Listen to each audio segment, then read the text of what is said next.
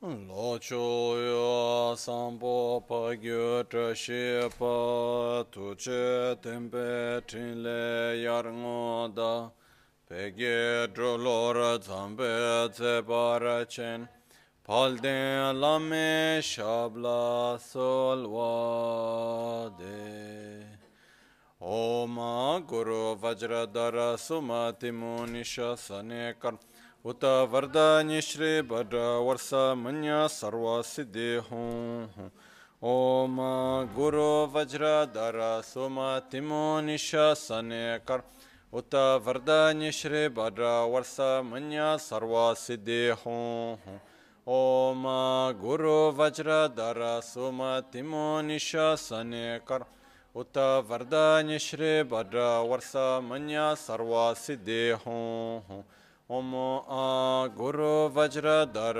सुमति मुनिश सने कर उत वरदान्य श्री भद्र वर्ष मन्य सर्व सिद्धि हूँ ओम आ गुरु वज्रधर सुमति मुनिश सने कर उत वरदान्य श्री भद्र वर्ष मन्य सर्व सिद्धि हूँ ओम गुरु वज्रधर सुमति मुनिश उत वरदान्य श्री भद्र वर्ष मन्य सर्व सिद्धि हूँ ओम आ गुरु वज्रधर सुमति मुनिश सने कर उत वरदान्य श्री भद्र वर्ष मन्य सर्व सिद्धि हूँ ओम गुरु वज्रधर सुमति मुनिश सने कर उत वरदान्य श्री भद्र वर्ष मन्य सर्व सिद्धि हूँ ओम गुरु वज्रधर सुमति मुनिश सने कर उत वरदान्य श्री भद्र वर्ष मन्य सर्व सिद्धि हूँ ओम गुरु वज्रधर सुमति मुनिश सने कर उत वरदान्य श्री भद्र वर्ष मन्य सर्व सिद्धि हूँ ओम गुरु वज्रधर सुमति मुनिश वरदान्य श्री भद्र वर्ष मन्य सर्व सिद्धि हूँ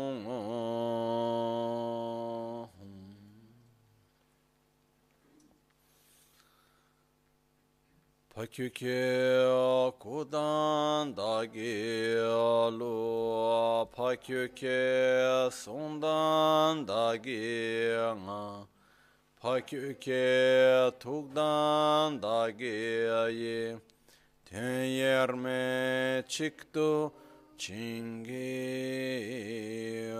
lu Makyuke kudan dagi lu ma kyu ke sundan da ge nga. Ma kyu ke tukdan da ge yi. Ten yer me chiktu chingi lo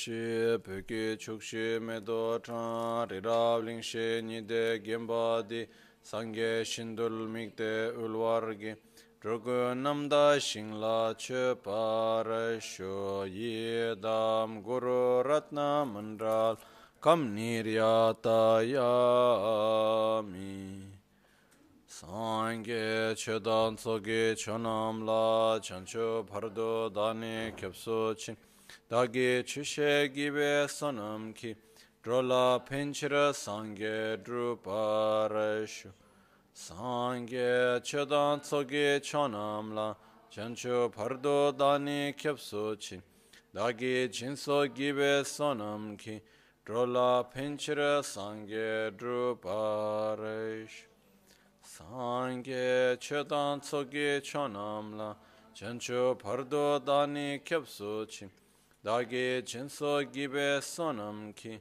drola penchira sangye druparasho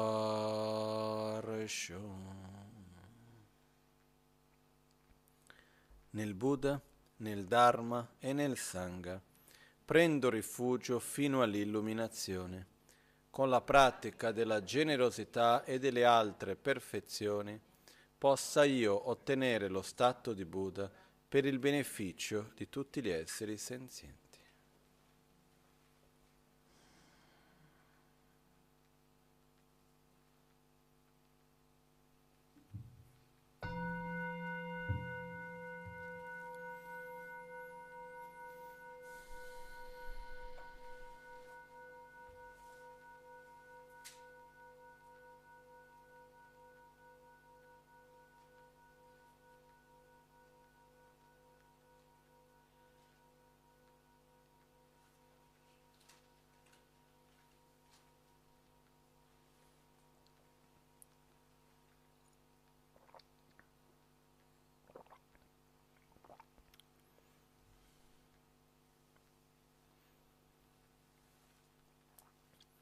Buonasera.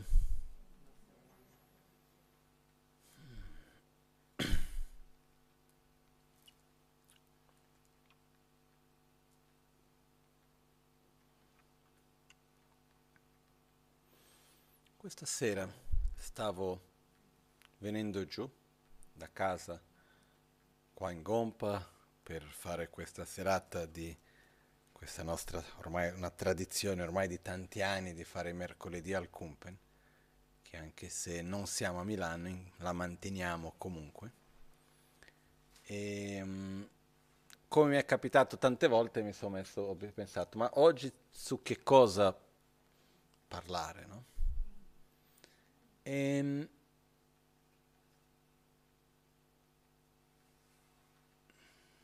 come dire,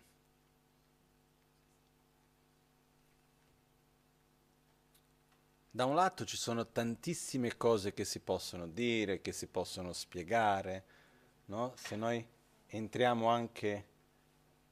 Lo streaming tutto bene? Sì. Okay. Se noi andiamo a vedere la parte della conoscenza della filosofia buddista, è così vasta e così profonda che se noi entrassimo in una spiegazione più dettagliata di ogni aspetto degli insegnamenti, potremmo passare mesi e anni interi a spiegare cose e studiarle. No? Non è per niente che quando andiamo nei, nelle grandi università monastiche, nei sistemi tradizionali di studi, solo sulla parte della filosofia sono più o meno circa dai 12 ai 18 anni circa di studio. No? Però stiamo parlando, studiando 11 ore al giorno, 6 giorni alla settimana, 11 mesi all'anno. Quindi stiamo parlando di un, uno studio molto impegnativo. No? Quindi, volendo, ci sono tantissime cose su cui affrontare. Però dall'altra parte, oggi riflettevo anche, dicevo, in realtà non è che c'è molto da dire. Perché è semplice. Le cose che dobbiamo mettere in pratica sono veramente semplici. Poi volendo complicare si può complicare tantissimo. Però le cose più basilari, quelle che noi più ne abbiamo bisogno, sono veramente, veramente semplici. Io un po' di tempo fa stavo sentendo qualcosa che avevo de- detto, per caso mi sono trovato con una registrazione di un insegnamento che avevo dato in Brasile quando avevo 12 anni, 12, 13, qualcosa del genere. E sono le stesse cose che dico adesso. Non è cambiato nulla. E poi io sono sicuro che se noi prendiamo tutti gli altri anni dopo, eccetera, più o meno siamo sempre lì. E non è che c'è tantissimo. E se noi andiamo a vedere anche negli insegnamenti, tu prendi gli insegnamenti dell'Amrim, il sentiero graduale, poi vai a prendere gli insegnamenti dell'Ojon, piuttosto che su tante altre parti, vai a fine alla fine sono le stesse cose che si ripetono. No? Perciò, da un lato non ci sarebbe molto da dire. Se il nostro processo fosse un processo prevalentemente di conoscenza. Se conoscere, capire fosse abbastanza, veramente, guarda, non dico un weekend, però con un weekend uno ha da fare per tanti anni. Si dice, uno spiega, devi fare questo, non fare quello, guarda che il punto di vista corretto è questo, così non va bene, la sofferenza viene dai veleni mentali, la radice è l'ignoranza, la visione erronea della realtà, la visione corretta è così, l'egoismo è la causa principale della tua sofferenza, devi fare di qua, di là, punto, fatto, vado a fare le vacanze. Quando hai finito di realizzare queste cose, ritorni che ti do il prossimo passo. No? E in certi casi possono passare delle vite nel senso che il percorso, purtroppo, meno male, non lo so se è un purtroppo o no, ma non è fatto solo di conoscenza. La conoscenza è una prima parte e negli insegnamenti viene dichiarato con molta chiarezza che il percorso è fatto di ascolto, comprensione e poi dopo familiarizzazione. La parte più lunga in assoluto è la parte di familiarizzazione. Ok? E questo percorso viene fatto con due parti. Una prima parte di studio, dove noi dobbiamo acquisire informazioni nuove, e poi c'è un'altra parte dove quelle informazioni devono diventare nostre, per poi dopo poterci familiarizzare con quelle informazioni nella nostra vita, che non siano più concetti, ma dobbiamo familiarizzarci con certi stati di coscienza, con certe condotte, eccetera, eccetera. No? E viene, questo viene diviso in quello che viene chiamato ascoltare, comprendere e meditare o familiarizzare. No? Spesso dove viene utilizzata la parola meditare, io preferisco tradurre come familiarizzare quindi abbiamo in tibetano si dice Töpa Sampa Gompa. In questo processo, nel familiarizzare, esiste una parte che viene chiamata la meditazione analitica e un'altra parte la meditazione unidirezionale. Nella meditazione analitica è il processo di ripassare ciò che noi già sappiamo e quindi riprendere quello concettualmente ripeterlo, fare il processo logico, in modo da riuscire a generare quello stato interiore di certezza, quello stato interiore di, ok, chiarezza su quell'aspetto. No? E quindi quello che io vedo è che, per esempio, nei grandi monasteri come Sera, Ganden, Dre, Pontascilumpo, questo processo di meditazione analitica avviene tramite il dibattito tramite le sezioni di, anali- di dialettica, dibattito, uno per tanti anni sta lì a rigirare intorno alle stesse cose, a dibattere per creare familiarità con quello. In modo che quel concetto venga facile, perché non basta capire una volta le cose. No? Da noi non abbiamo questo, anche perché io non vedo il contesto per fare le sessioni di dibattito, eccetera, per poter fare le sessioni di dibattito questo richiede molta disciplina e richiede tanto tempo da dedicare anche, perché uno deve prima imparare come si fa il dibattito, poi devi comunque memorizzare i testi radice, deve studiare, eccetera, deve dedicare tanto tempo a quello, non è una cosa che Ah, qualcuna, qualcuna volta qualcuno ha detto, ah, ma ci fai, facciamo un po' di dibattito. No, non perché non mi aveva, a me mi è sempre piaciuto tantissimo il dibattito, ma principalmente perché se uno ha la, il tempo a disposizione e la voglia di prepararsi, di imparare la dialettica prima, entrare nel processo, poi io dovrei tradurre il dibattito che già è diffi- in meglio in tibetano Perciò se no, ma imparare il tibetano è troppo difficile. Ma se è difficile imparare il tibetano, ma lasci stare la voglia di imparare a dibattere, perché è più difficile che il tibetano. Quindi il problema non è la lingua in questo caso. Perciò imparare la lingua è la parte, diciamo, più semplice su questo. Per quello che io dico, dover mettere qua tutta la parte della dialettica, del dibattito, eccetera, eccetera, è una cosa, non dico improponibile, ma in questo momento non ci sono le condizioni. Okay? Si può provare in un modo, in un altro, però io ho già pensato, già, è molto faticoso. Okay?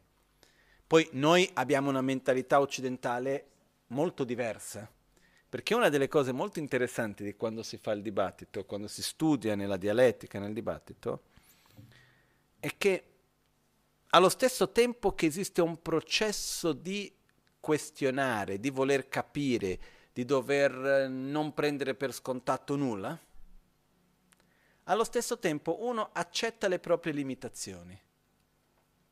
E nei primi anni di dibattito uno impara diversi concetti, cose che non, veramente non li ha capiti veramente bene. È un po' come se fossi che devo costruire una casa e ho i vari, i vari mattoni, i vari parti però io non l'ho compresa veramente bene, però io l'acquisisco così come mi viene detto e piano piano nel tempo la vado a comprendere. Sono tanti concetti che subito non si capisce tutto. Quindi uno piano piano, prima quel concetto lì viene spiegato, tu capisci un 20% di quel del concetto, se molto. Poi negli anni gradualmente li capisci di più. Per me ci sono dei concetti che dei primi anni di studio, l'altro giorno mi sono messo a risentire le lezioni, le prime lezioni di dibattito che ho ricevuto da uno dei miei maestri, che era l'abate del monastero di Tashilumpu in India, Kajan Sopa Rinpoche, di una gentilezza incredibile. Una volta vi faccio sentire.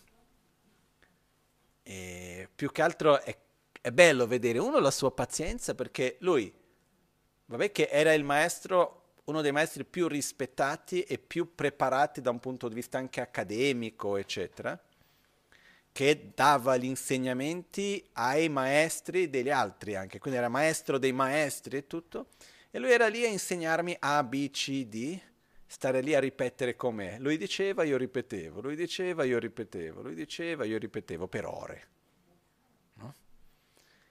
E quando io vado a risentire le cose che lui mi ha insegnato in quelle volte lì, oggi, io vedo che oggi ho una visione molto diversa e che sono ancora oggi cose molto profonde, molto importanti.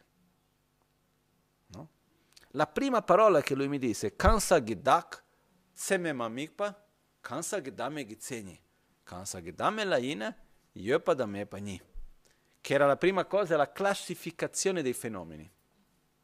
Quando uno va in studi, studia la dialettica, la prima cosa è imparare cosa esiste, cosa non esiste, eh, cosa è la definizione di qualcosa che esiste, poi all'interno di quello che esiste fenomeni permanenti, impermanenti, due tipologie di permanenti, t- tre tipologie di fenomeni impermanenti, ognuna di queste è la classificazione. Per ogni tipo uno deve memorizzare la definizione, l'esempio e poi le diramazioni. Le varie tipologie. Questo, questo, è proprio il primo passo in assoluto. E lui, una cosa diversa di quello che poi ho letto negli altri libri, lui partiva sempre da questo primo punto che era Kansa Gita Tseme Mamikpa Kansa Gita Megizeni. Io l'ho imparato la prima volta, non capivo niente. E per anni lo, lo, ero lì. Poi piano piano sono andato a comprendere. Il primo punto è Kansa Gita Tseme Mamikpa. Kansa Gidak vuol dire il, um, un'identità autonoma dell'essere. Quindi vuol dire l'essere, l'io, l'identità intrinseca dell'io. Semema mikpa vuol dire che non può essere percepito, compreso, tramite una percezione, una cognizione logica corretta, una cognizione corretta, ossia qualcosa che non esiste. Quindi la prima cosa è un'identità autonoma, un'identità, un, un, un io intrinseco, un'identità autonoma o un io intrinseco non esiste. Sulla base di questo ci sono i fenomeni permanenti e i fenomeni impermanenti, però partendo da questo. No? Questo per dire che comunque sia esiste un, percio- un processo di imparare delle cose, non comprenderle tutte e comunque utilizzare quello per cominciare a imparare altre e man mano che passano gli anni studiando uno va comprendendo a un modo più profondo le cose. Noi abbiamo questa attitudine di voler già subito capire tutto molto spesso e certe volte non siamo pronti per capire certe cose, perché per arrivare a capire quella c'è tutto un, per, un processo e magari non siamo ancora pronti per quello. No? Comunque sia, il dibattito è una cosa meravigliosa, scusate che sono entrato un po' perché per me è una passione, mi è sempre piaciuto moltissimo. Quando sono venuto a vivere in Italia una delle cose che mi è mancato tanto erano le sessioni di dibattito. No? Immaginate che prima di venire in Italia, quando vivevo in India, io facevo sei giorni alla settimana, tre giorni, tre ore al giorno e altri tre giorni, sei ore al giorno di dibattito. E quindi era una cosa tutti i giorni, tante ore, e a me mi piaceva tantissimo. E molto spesso la sessione di dibattito alla sera andava da, tutti i giorni dalle 6 alle 9. Prima c'erano le parti di preghiere, meditazione e poi dibattito. Poi c'è un periodo solo dibattito ma io molto spesso tornavo a casa alle 11. Io non rimanevo facendo il dibattito dalle 6 fino alle 11. Formalmente finiva alle 9, poi ognuno poteva rimanere quanto voleva ed era molto normale rimanere fino a tardi, no? Ed era una cosa che mi piaceva tantissimo. Però quello che mi sono accorto è che nel contesto in cui noi ci troviamo molto difficile poter applicare la dialettica e diversi hanno già provato con certi livelli di successo, però è una cosa molto di nicchia. Quindi la domanda è, per secoli in Tibet si è utilizzato questo sistema per familiarizzare se stessi con certi concetti. Come facciamo noi? Ripetendo le stesse cose. Quindi io vedo che quello che io faccio spesso non è tanto di insegnare qualcosa di nuovo, ma è fare un processo di meditazione analitica congiunta, insieme, perché andiamo a ripetere cose che in realtà tutti già lo sappiamo, però ci aiutano gradualmente a ritornare su quei concetti e a fare, ah ok, e più volte lo ascoltiamo, più volte riflettiamo su quello, gradualmente diventa più chiaro. È un po' come nel testo del Bodhisattva Charya Avatara, no? La guida allo stile di vita di un bodhisattva, questo testo meraviglioso, scritto circa 1500 anni fa da uno dei più importanti maestri che si chiamava Shantideva, lui all'inizio del testo dice io composi questo testo non perché voglio trasmettere qualcosa a qualcuno o fa essere il grande maestro, ma io ho composto queste parole per aiutarmi a familiarizzare la mia mente con quello che ho già capito. Per questo, per esempio, il Bodhisattva Charyavatara non è un testo per imparare qualcosa, è un testo per generare familiarità su quello che uno già sa.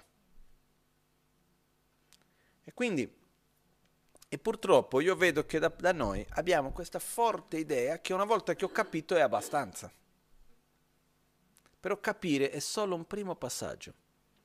Una volta che abbiamo capito qualcosa, dobbiamo ripetere quello così tante volte finché diventi una conoscenza spontanea, nostra, non è più qualcosa che ripetiamo che qualcun altro ha detto. E una volta che siamo arrivati a quello, che vuol dire comprensione, dobbiamo ripeterlo fino al punto che diventi totalmente naturale ed è spontaneo, non il concetto.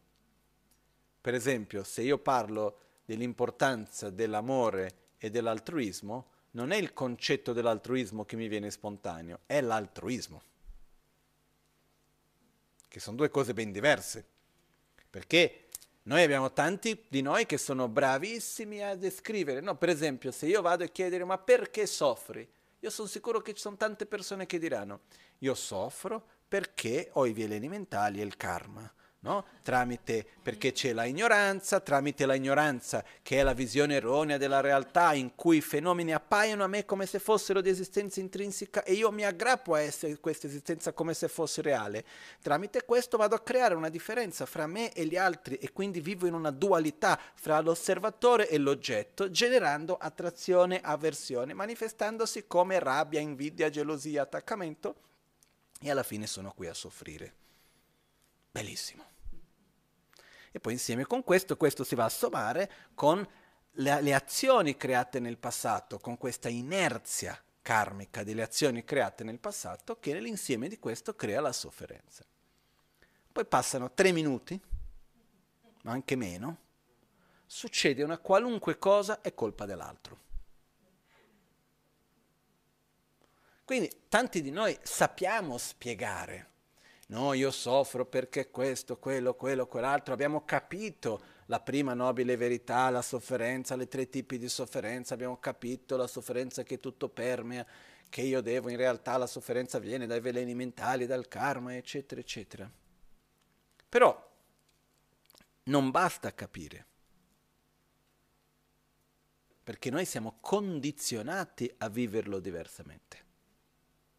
Perché una volta che abbiamo capito, dobbiamo generare quel stato di coscienza nel quale noi riusciamo a sentire, a vedere, a, perci- a sentire proprio nella propria pelle praticamente che la mia sofferenza viene dai miei propri veleni mentali, dal mio karma. Non come un concetto, dobbiamo riuscire a sentirlo. E non una, né due, né tre volte tantissime, tantissime volte, finché diventa così ovvio, così presente in ogni cosa, che fa parte di noi quello. Okay? Quello che accade con questo è che perci- abbiamo bisogno di ripetere. Quindi il mio compito, io vedo, molto più che insegnare, il mio compito è quello di, come posso dire, abituare insieme, generare un'abitudine, ripetere. No? Perché il percorso è quello di gradualmente, tramite la ripetizione, poter comprendere. C'è un primo momento che è quello di insegnare ed è bellissimo, a me mi piace tantissimo. Mi piace tantissimo dover spiegare qualcosa a qualcuno che crede il contrario e riuscire a trovare il modo per far capire alla persona e vedere gli occhi che brillano. È bellissimo. No? Solo che finito quello e poi dopo si deve ripetere quello innumerevoli volte finché gradualmente diventa una conoscenza propria. E una volta che è diventata una conoscenza propria, uno deve indursi a quello stato più volte finché quello diventa parte della propria vita. Ok? E qui c'è un insegnamento importante. Quindi noi abbiamo ascoltare, comprendere e meditare o familiarizzare. E perciò questi momenti come quello di adesso in realtà hanno una funzione principale, un po' di insegnare per chi magari è le prime volte che sente qualcosa, ma per la maggioranza di noi è un percorso di familiarizzazione. Okay? Poi, in tantissimi insegnamenti, Sicuro avresti sentito già dire corpo, parole, mente. Dappertutto ripetiamo corpo, parole, mente. Quando facciamo le prostrazioni, corpo, parola e mente. Quando chiediamo le benedizioni di corpo, parole, e mente. Quando facciamo le offerte, no, le offerte sono esterne interne, ma quando facciamo eh, le purificazioni delle negatività, purifichiamo corpo, parole, e mente. Raggi di luce, bianco, rosso, blu. Dappertutto c'è corpo, parole, e mente. Okay? È importante per noi comprendere che corpo, parola e mente sono tre manifestazioni dello stesso. Questo è una cosa che non so il quanto sia chiara, però non sono tre cose separate. Noi abbiamo la tendenza di vedere il corpo una cosa, la mente un'altra, la parola è un'altra. Quando in realtà corpo, parola e mente sono direttamente connessi, sono come tre manifestazioni della stessa cosa. Io non posso separare uno dall'altro. È come per dire il corpo e la mente sono due cose diverse, ma uno non può esistere senza l'altro. Ok? Perciò è come se prendo no, un foglio di carta, io vedo che questo foglio ha due lati, c'è il lato A e c'è il lato B. Il lato A è una cosa, il lato B è un'altra, ma il lato A non può esistere senza che non ci sia il lato B e viceversa. Quindi, quando noi parliamo di corpo, parole, mente, esiste a livello grossolano, a livello sottile e a livello molto sottile. E hanno una forte capacità di influenza reciproca. Okay? Se noi facciamo qualunque cambiamento nel corpo, quello porterà naturalmente un cambiamento nella mente. Se facciamo un cambiamento nella mente, porterà un cambiamento nel corpo. E la stessa cosa con la parola. Sono connessi. Ok? E qualcuno mi chiederebbe, ah però cosa succede? Quando uno muore la mente non continua? No. O meglio, il continuum mentale a livello molto sottile continua, ma la mente grossolana no. Quindi quando il corpo grossolano cessa, la mente grossolana cessa. Quando il corpo sottile cessa, la mente sottile cessa. Il corpo molto sottile e la mente molto sottile sono inseparabili, vanno sempre insieme. Quindi insieme con la mente molto sottile o il cosiddetto continuo mentale che va da una vita all'altra, c'è anche il corpo molto sottile che va insieme. Okay? Quindi è importante per noi capire questo, che quando noi diciamo qualcosa, le parole che noi andiamo a dire non sono separate dalla nostra mente o dal nostro corpo, sono direttamente connesse. Sia da dove, sia diciamo come provenienza, ma anche come influenza finale. Se io dico qualcosa, questo, innanzitutto le parole suono, suono, vibrazione, vibrazione, energia, c'è un aspetto fisico anche che va generato. Ma principalmente ogni parola che viene detta influenza la mente. Ogni pensiero va dopo a influenzare le parole successive. Per parola non si intende dire solamente la parola sonora verbale che uno emana quando parla. Per parola si intende quello che è la comunicazione verso l'altro. Quindi anche se io scrivo un messaggio a qualcuno, in realtà questo fa parte della parola. No? Non è che facciamo, faccio il ritiro di silenzio, poi sono lì con i messaggini. No. Ma tanto non ho parlato. Sì, hai parlato. Non nel modo antico verbale, però hai scritto, hai parlato, hai comunicato nello stesso modo in questo senso. Quindi diciamo che quando si parla di parole, quando si dice la parola, è la comunicazione.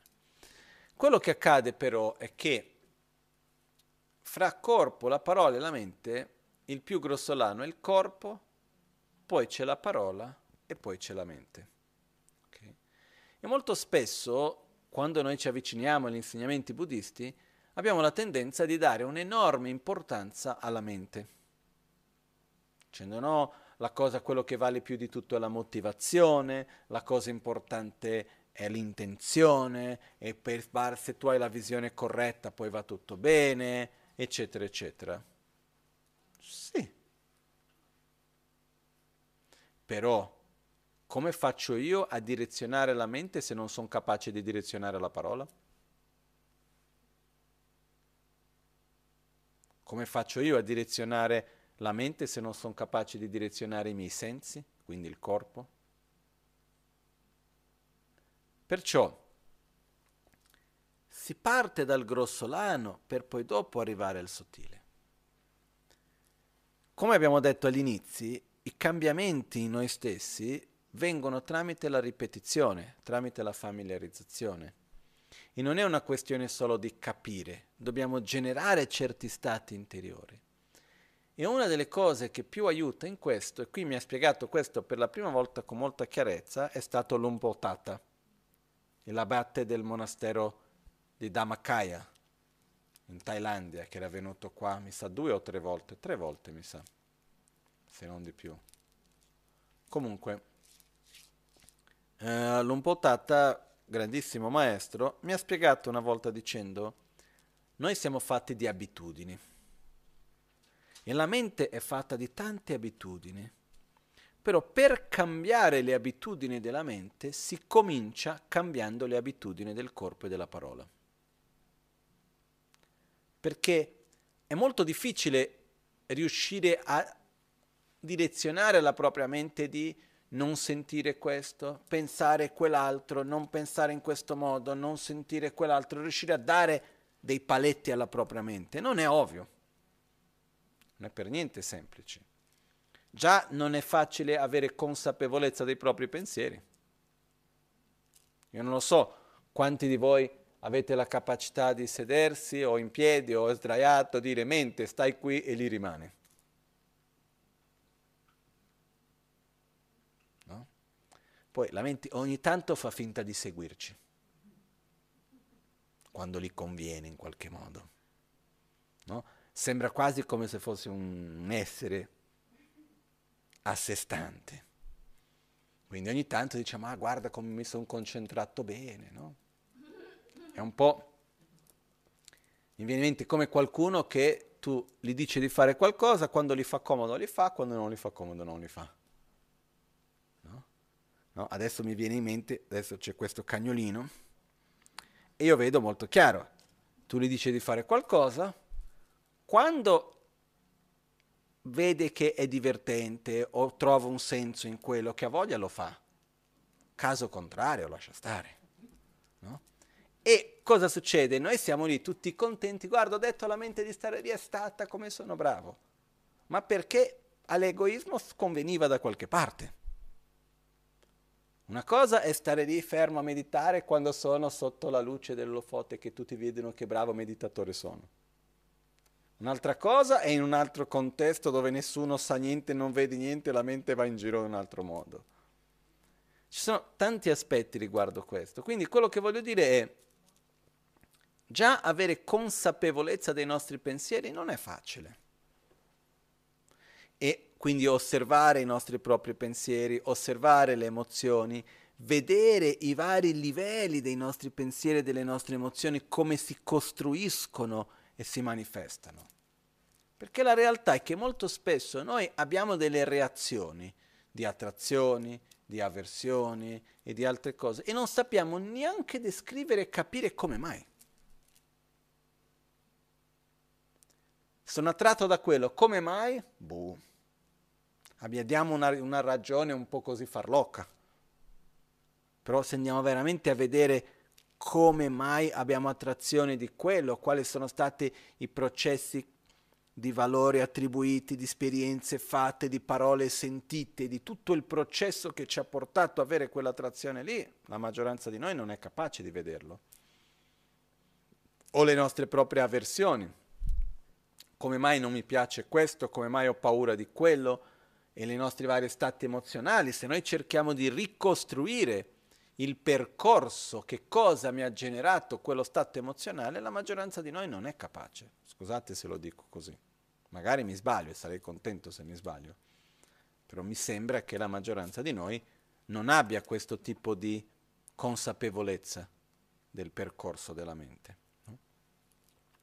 Perciò se noi non abbiamo la consapevolezza del percorso della nostra propria mente e se noi non abbiamo la capacità di direzionare la mente verso un tipo di pensiero, emozione piuttosto che un altro, diventa molto difficile familiarizzare la mente con qualcosa utilizzando solo la mente stessa. Non so se è chiaro questo. Perciò, per fortuna, è più facile avere consapevolezza della parola e consapevolezza del corpo. E la parola e il corpo influenzano a loro volta la mente. Il primo livello in questo, e non è un livello banale, ah questo è un primo livello, lasciamo i principianti, io sono qua da tanti anni, vado subito al secondo o al terzo. Dobbiamo partire dal primo, perché non è una cosa o uno o l'altro, è un sommare. No? Il primo livello è quello di avere consapevolezza e, tra virgolette, controllo, riuscire a direzionare il corpo. No, Rinpoche molto spesso parlava di questo, che tradizionalmente viene chiamato Wampogi Godamba, che viene detto chiudere le porte dei sensi.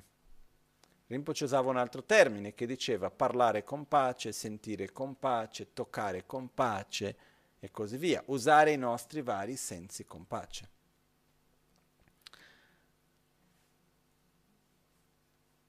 Rinpoche aveva questa capacità meravigliosa di prendere cose complesse, eccetera, e metterle con parole molto semplici, no? Però certe volte era così diretto che per qualche persona magari non riusciva a capire perché era così davanti agli occhi, no?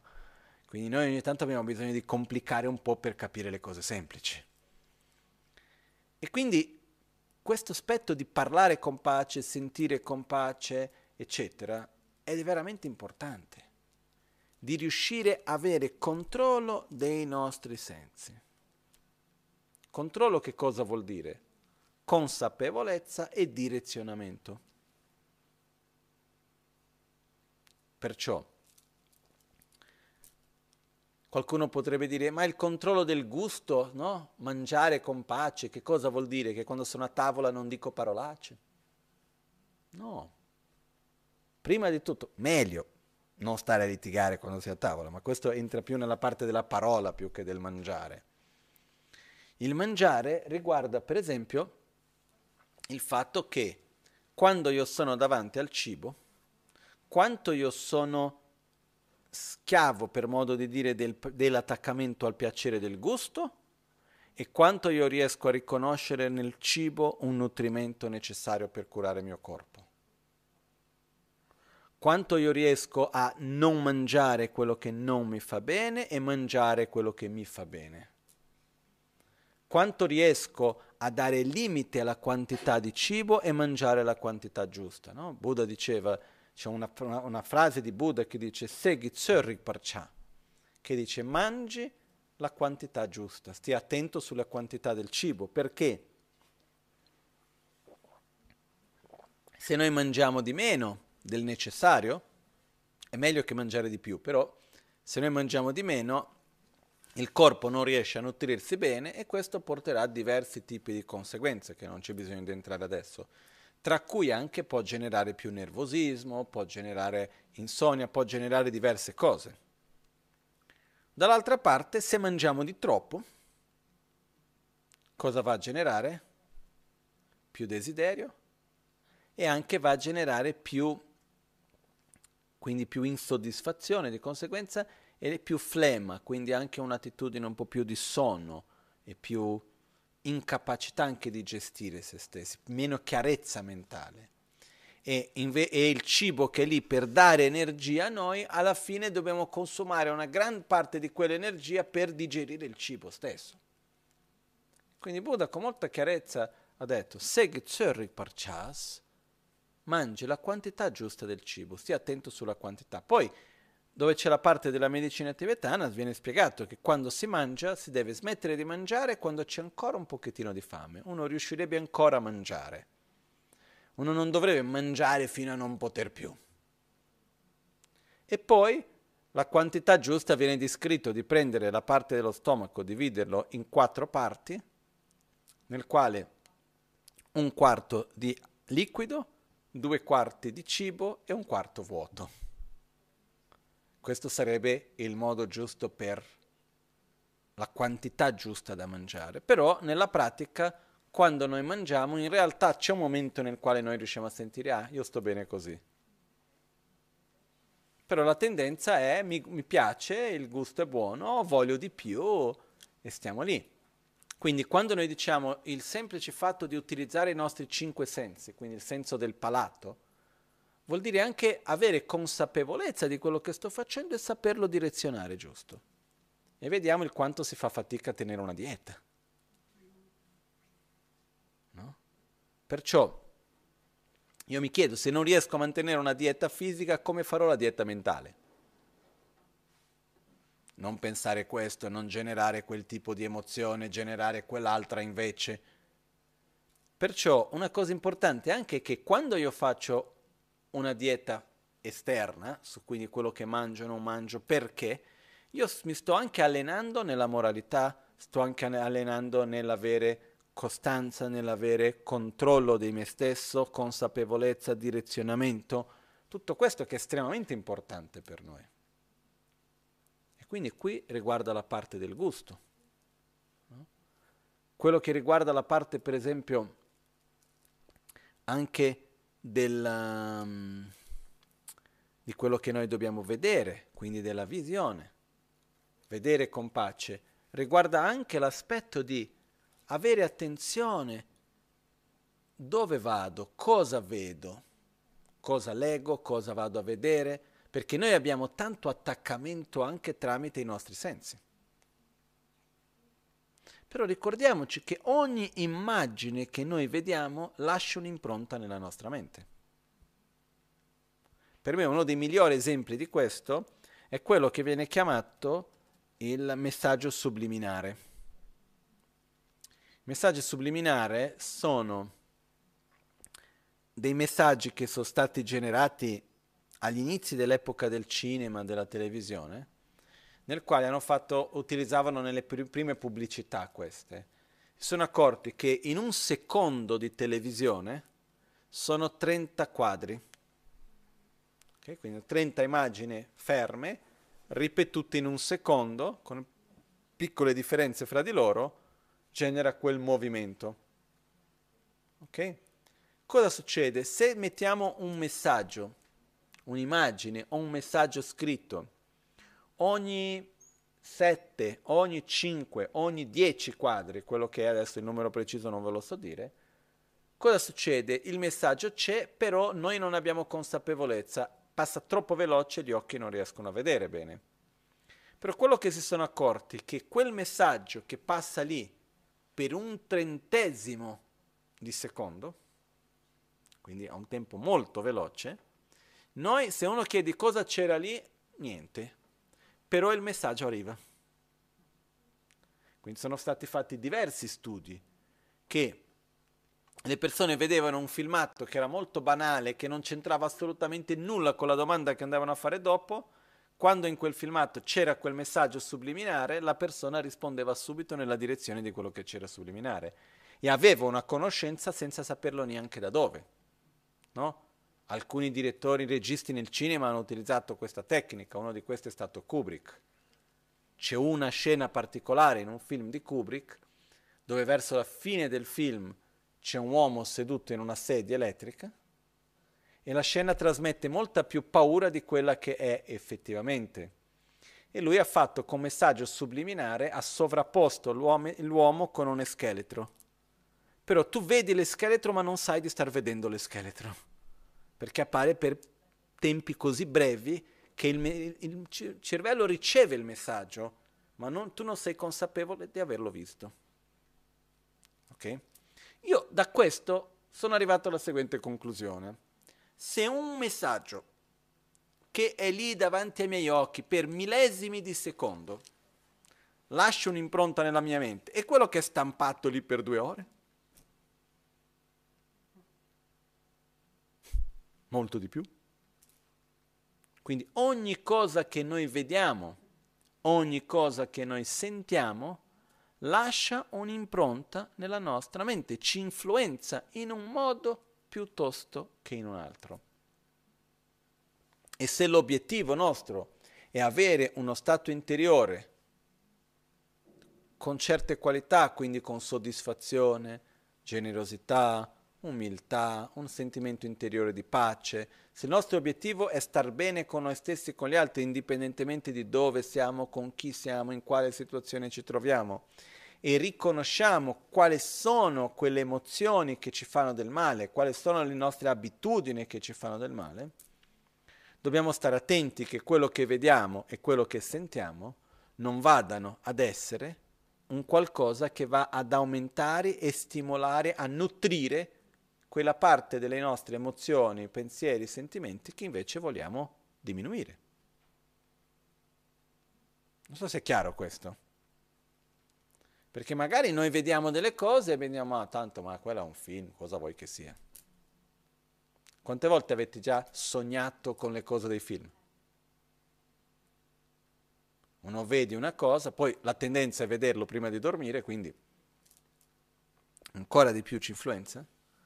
E quello che accade è che ogni immagine che noi riceviamo lascia un'impronta. Dipende ovviamente di come uno interiormente reagisce dinanzi a quell'immagine, però ricordiamoci che indipendentemente dal tipo di influenza, ogni immagine che vediamo, ogni suono che sentiamo, lascia un'impronta nella nostra mente, va a direzionare la mente in un modo piuttosto che in un altro. Quindi avere controllo della vista vuol dire avere consapevolezza di che cosa vedo e direzionare questo mi fa bene, meglio che lo vedo di più, quello mi fa male, meglio che non lo vedo. La stessa cosa per quello che sento. Una volta io mi ricordo che con Rinpoche lui ha sempre avuto questa tendenza di mettere immagini sacre ovunque. E c'era una volta anche, Rinpoche stesso mi raccontò che uno dei suoi maestri, Geshe Shewanchuk, quando era stato a casa di Rinpoche, che era nel Healing Center a Kathmandu, che era stato lì, lui un po' ha detto, Rinpoche, ma come? Qua ci sono le immagini sacre in tutte le direzioni uno non si può neanche sdraiare perché non dovrebbe mettere i piedi verso un'immagine sacra, deve per forza stare in piedi perché non c'è dove, perché ovunque ti metti sono immagini sacre dappertutto, no? E Rinpoche mi disse, sai, io faccio questo, di mettere le immagini sacre dappertutto, non per una ragione estetica, ma perché ogni cosa che vediamo lascia un'impronta nella mente. E se ovunque guardiamo c'è un'immagine sacra che ci va a collegare con l'amore, con la compassione, con il sentiero, con qualcosa di virtuoso e positivo, è un'impronta che rimane. E mi diceva, ci sono spiegazioni che dicono benefici enormi di vedere un'immagine di questo genere una sola volta nella vita. Quindi per creare familiarità con questo mettiamo tutte queste immagini. No, noi invece abbiamo la tendenza di voler fare una cosa esteticamente bella. No? Anch'io. Però la funzione delle immagini principalmente non è una funzione estetica, è una funzione di trasmettere un significato a noi. Perché quello che io vedo va a riflettere qualcosa dentro di me.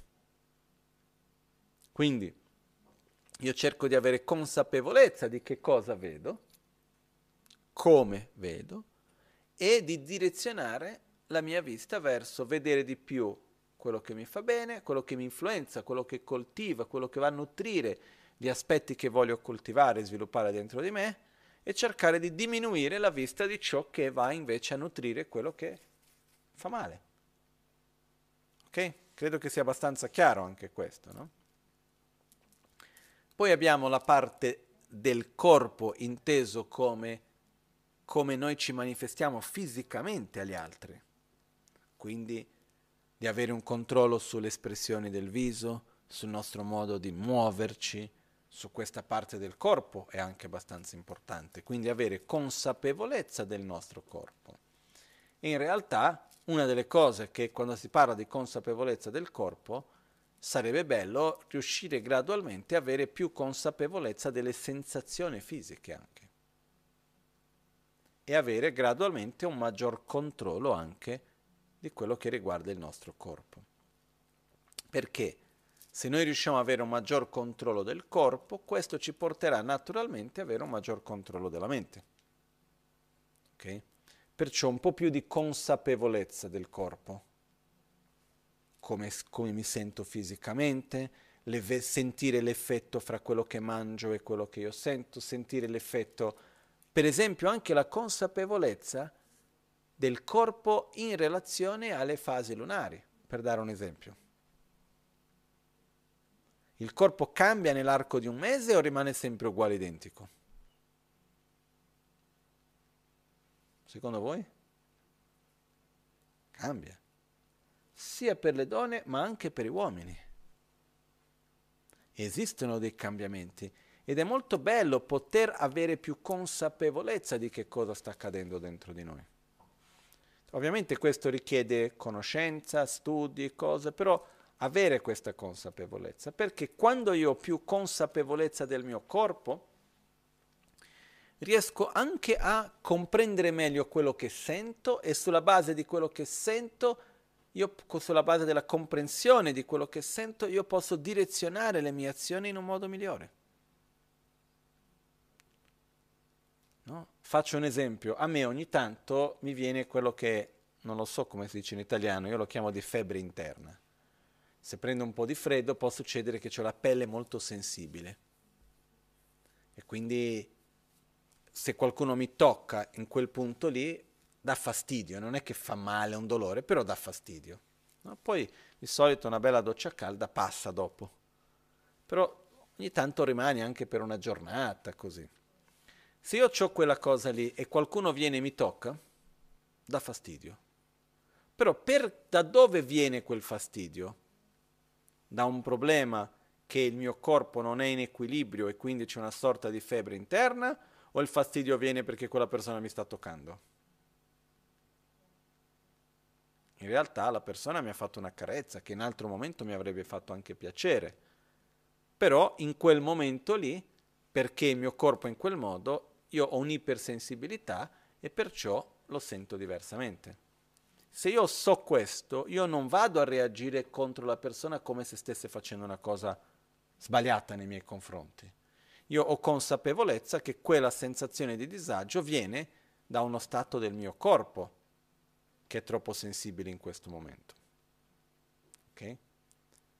Perciò, quando noi riusciamo a comprendere che in questo momento fisicamente ho questo stato, quindi questo mi porta a, a, percepire le cose in un certo modo, sono più sensibile, non sono tanto sensibile. Ci sono diversi momenti che il corpo ha una forte influenza su tutto ciò, no? quello che noi siamo abituati a chiamare gli ormoni, però c'è una forte influenza fisica. Avere questa consapevolezza ci aiuta anche a osservare meglio cosa faccio, come reagisco, perché? Perché uno sa un po' meglio che cosa sta succedendo dentro di sé, si prepara anche un po' in questo senso. Perciò proteggere le porte dei sensi è anche questo, è anche avere consapevolezza e direzionare come io fisicamente sono e come io mi relaziono con il mondo fisicamente. E poi fra le porte dei sensi, quella più importante è quella che dopo viene, è così importante che viene dato um, uno spazio appositamente, che viene detto la parola. Perché la parola ha una capacità di direzionare e familiarizzare la mente enorme. Perciò il primo passo è consapevolezza. E quello che vedremo è che quando riusciamo ad avere consapevolezza di qualcosa, non vuol dire che riusciamo a direzionare. Io sono consapevole che non dovrei mangiare questo, ma non riesco a non mangiarlo. Io sono consapevole che quella cosa non mi fa bene, ma comunque la voglio, alla fine la sto lì a vedere. Io sono consapevole che sarebbe meglio se io potessi agire fisicamente in quell'altro modo, però comunque sia non, non riesco ancora. E uno dei punti molto importanti è quello che i nostri sensi hanno... Aspetta un attimo solo, perché sennò... Prima di questo, sono consapevole, però comunque non riesco ad agire. Il secondo passo è quello di riuscire a dare una giusta direzione. Prima dobbiamo essere consapevoli e una volta che noi siamo consapevoli, a questo punto possiamo direzionare in un modo piuttosto che in un altro. Ok? Perciò diventa veramente importante questa nostra capacità di osservare e tramite l'osservazione cominciare ad agire più consapevolmente invece di semplicemente reagire dinanzi a ciò che accade. Okay? Questo è uno dei punti molto importanti. E per riuscire a fare questo, anche per avere questa consapevolezza del corpo e della parola e successivamente della mente, è l'obiettivo, una delle cose che uno ha bisogno è quella di riuscire a essere più presenti nel momento presente, per questo che serve meditare. Generare consapevolezza come respiro, consapevolezza nelle sensazioni del corpo, abituare la mente a osservare se stessi. Questa è un'altra cosa che in questo senso diventa veramente, veramente utile e importante, no? Vedi, prima ho detto che dicevo dopo, così adesso l'ho perso, quel, quel filo lì. Comunque sia.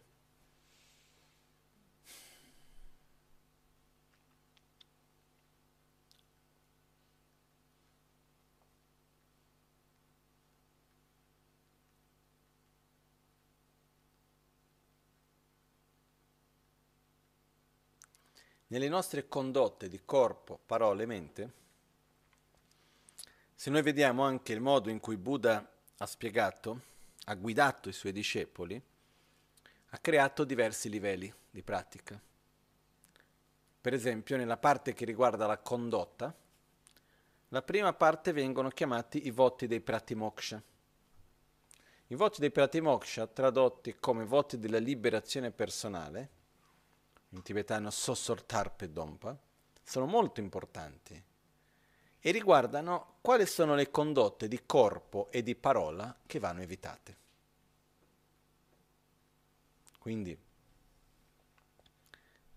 non uccidere, non rubare, non mentire, non avere una condotta sessuale scorretta, non eh, prendere ciò che non ti è stato dato, quindi non rubare, non prendere sostanze che tolgono la chiarezza della mente come alcol e droghe, ci sono diversi di questi tipi di voti che principalmente sono quali sono le condotte di corpo e di parola che mi fanno male e mi prendo l'impegno di evitarle.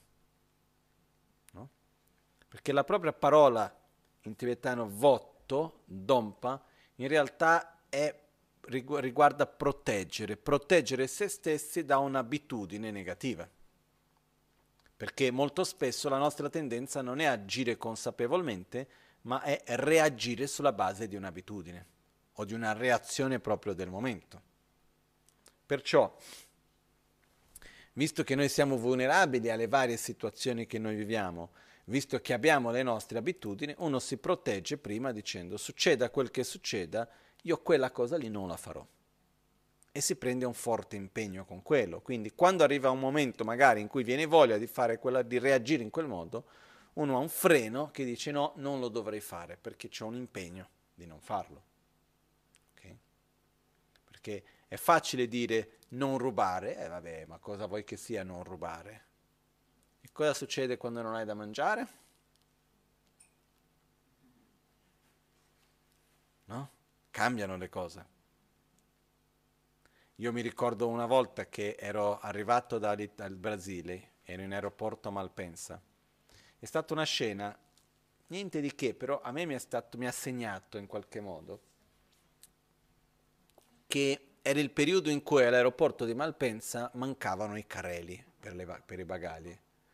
Ancora oggi mancano un po', nel senso che adesso devi pagare per avere i carrelli, è uno dei pochi aeroporti nel mondo, l'unico che io conosco dove è così, però quello è un altro discorso. Fatto sta che arrivo quel giorno, io per fortuna avevo i bagagli con le rotelle, riuscivo a gestire i miei bagagli senza aver bisogno del carrello, però sono rimasto lì un po' a vedere e vedo questa scena in cui c'era un gruppo, non lo so, una quindicina, ventine di persone che aspettavano i carrelli. Tante di queste si vedevano, persone molto ben vestite, signore distinte, tutti molto carino, educato, e a un certo punto arrivano circa cinque careli. E c'erano queste persone, uomini e donne, che tiravano da una parte all'altra il carello con le parolacce, dicendo no, l'ho trovato prima io, no, questo è per me, di qua, di là, anche perché non avevano la prospettiva di nuovi carrelli che arrivassero, magari erano lì già da 40 minuti, chissà quanto che aspettavano. E c'era questa scena che fra un po' si prendevano a schiaffi. Ok? E io lì mi sono chiesto, e se invece dei carrelli fosse il cibo? E uno ha fame? No? È facile dire non dovresti rubare ma in che condizione ti trovi? E se io fossi in quelle condizioni, cosa farei io?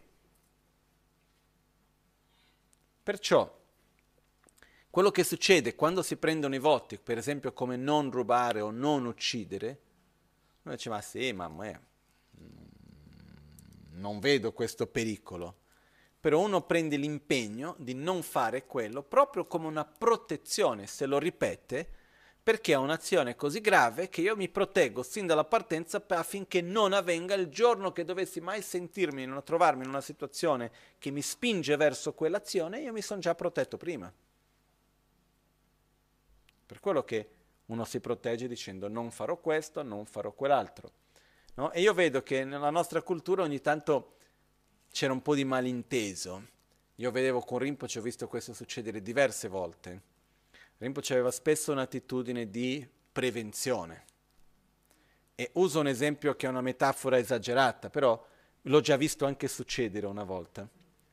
Che una volta Rinpoche andò alla casa di qualcuno, ero insieme, non mi ricordo più chi neanche dove, mi ricordo la scena solo, e c'era questa finestra e a un certo punto era un po' bassa, ma niente di che, e Rinpoche dice no, stai attento vicino alla finestra perché basta, puoi cadere.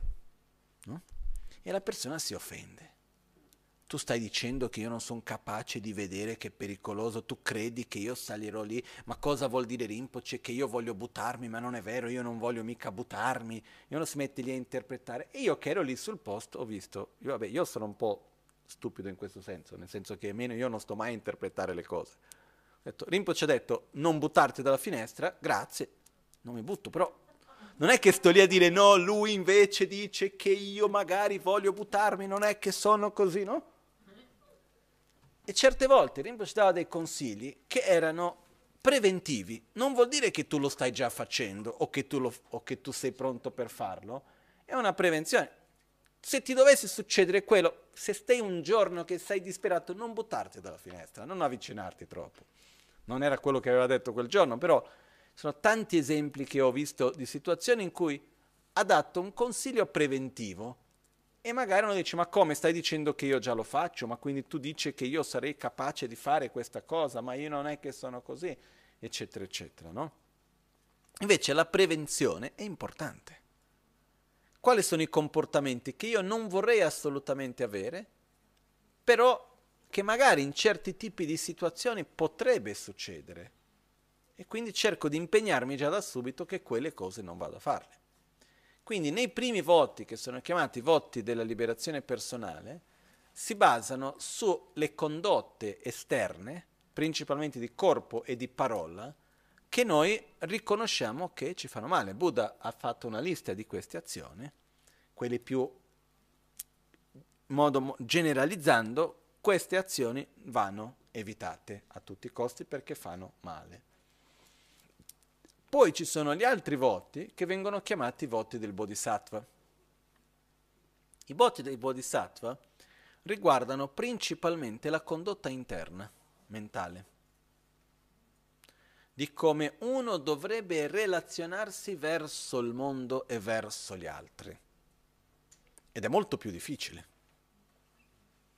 Perché mentre uno dice non uccidere, non rubare, non mentire, non prendere sostanze che tolgono la chiarezza della mente come alcol e droghe, non avere una condotta sessuale scorretta, eccetera, è molto più facile anche perché uno ha già un'idea di che cosa, dove sono i limiti.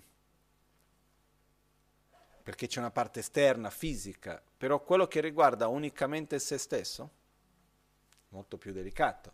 C'è uno dei voti che dice, se qualcuno ti chiede qualcosa, che ha bisogno, ha la necessità e tu lo puoi dare, devi dare. Per esempio, non è semplice. Ci sono i voti nei quali il voto principale del Bodhisattva dice mai abbandonare l'amore verso nessuno. È più difficile. E poi ci sono tanti altri voti, sono 18 voti principali e 46 voti minori del Bodhisattva, no? Un giorno possiamo ripassare tutti i voti, è molto bello. E poi ci sono quelli che vengono chiamati voti tantrici. I voti tantrici invece sono i 19 voti dei, dei 5 Dhyani Buddha principalmente, poi ci sono i voti del, del Tantra Madre, ma sono ancora più profondi. Per esempio, uno dei voti del Bodhisattva Tantra dice mai abbandonare il dorje e la campana. Che vuol dire che cosa? Ogni cosa che fai devi sempre ricordarti continuamente di metodo, ossia beatitudine, compassione e saggezza, corretta visione della realtà. C'è il voto che dice fai le cose con le mani sinistra, ma che il significato del voto è in qualunque momento, qualunque azione che compi, sii sempre consapevole che è vuota di esistenza intrinseca. Lasciamo stare nel senso che è molto più difficile del non rubare. No? Però quello che i vari testi di spiegazione, come dell'Amazon K sui voti dei Bodhisattva i voti tantrici, dicono per poter prendere i voti del Bodhisattva uno deve essere capace di mantenere i voti del Pratimoksha. Se io non sono capace a evitare azioni esterne che generano sofferenza, che fanno del male, figuriamoci avere un controllo del più profondo della mente. E se io non riesco a impegnarmi interiormente per il beneficio degli altri, i voti tantrici diventano ancora più non sostenibili. Per quello che ci sono i diversi livelli che vanno ottenuti. Perciò, quello che io voglio arrivare solo è l'importanza che c'è per ognuno di noi di avere, come posso dire,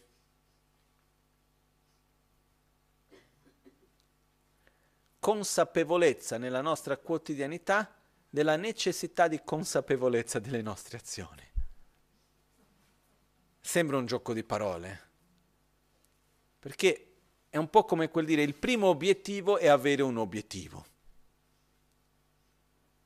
che già non è così semplice avere un obiettivo maggiore nella vita, però averlo come obiettivo di voler fa- averlo è già qualcosa. Perciò è l'importanza per tutti noi di ricordarci quotidianamente di avere consapevolezza di che cosa dico, che cosa faccio, come mi relaziono con le varie situazioni, in che modo reagisco, di cercare di non reagire dinanzi alle situazioni, ma sì di agire con un modo consapevole. E questo già ci fa tantissimo. E con questo possiamo fare quello che viene chiamato Wampog Godampa, di tenere protette le porte dei sensi. Cosa vedo, cosa sento, cosa ascolto, eccetera. No? Come tocco, come diceva Rinpoche, parlare con pace, sentire con pace, toccare con pace e così via. E questo, ripeto, ha un'importanza enorme, perché il nostro sentiero spirituale si divide in due momenti, che poi in realtà è una cosa sola, ma sono due momenti diversi, che è il momento della meditazione, della familiarizzazione, della preghiera, della pratica, e il momento della vita quotidiana tradizionalmente viene chiamato Tundan Tunzam Gineljor, quindi la pratica spirituale durante le sezioni di meditazione e la pratica spirituale fra le sezioni di meditazione. E questo ci fa vedere due cose. Uno, che è importante meditare ed è anche importante come uno agisce fra una sessione e l'altra. L'importanza fra uno e l'altro è la stessa non è che io vado lì ogni tanto, faccio le preghiere al mattino, faccio la pugia il cerchio, ma la sera sono a posto. Va bene, carino, tutto, però non basta. Noi dobbiamo anche essere molto attenti come andiamo ad agire nel, fra una meditazione e un'altra, fra una preghiera e un'altra, come io vado a relazionarmi con il mondo. Perché quello va naturalmente a nutrire un certo tipo di abitudine piuttosto che un'altra. E le pratiche di meditazione servono esattamente per nutrire le nostre qualità interne. Perciò la condotta quotidiana deve andare nella stessa direzione. Quindi per arrivare a direzionare la mente dobbiamo prima direzionare la parola e dobbiamo prima direzionare il corpo. Perciò, se voi vedete che, ah no, osservare la mente, direzionare la mente è troppo difficile, sono d'accordo. Cominciamo con la parola.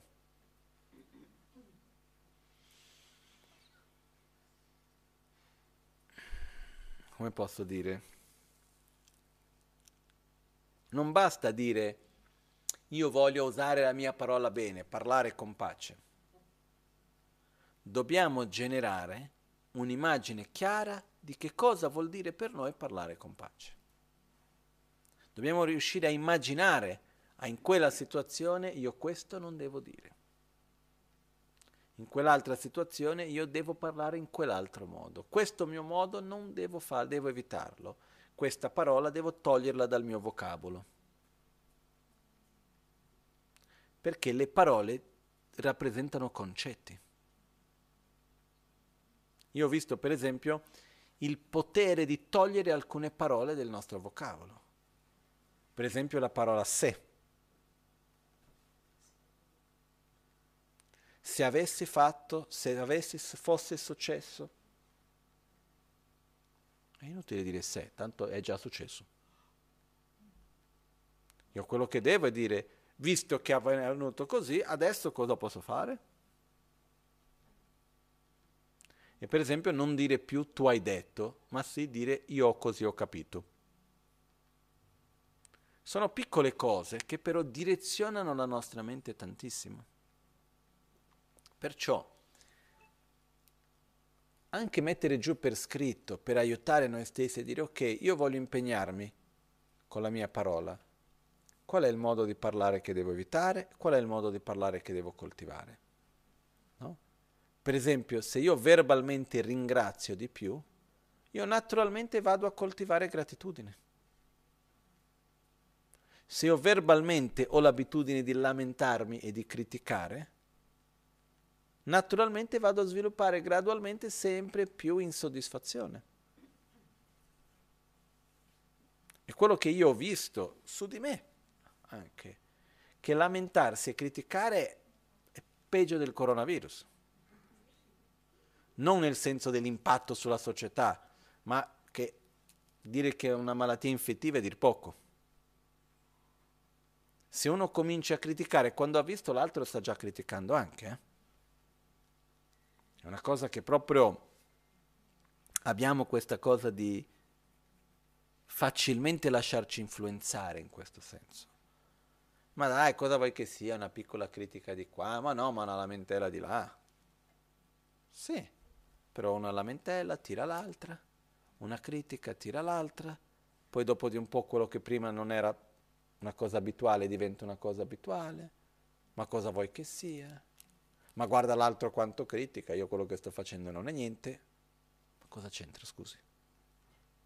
Questa è una cosa che io non ho mai capito. Perché l'altro si fa del male, io se mi faccio poco male non, non vale, perché tanto l'altro si fa di più. Non ha una logica in questo. Un, qual, un'azione che porta del male fatta da qualcuno non giustifica una mia azione che porta del male a non sia che io voglio soffrire. Se vuoi soffrire, fallo.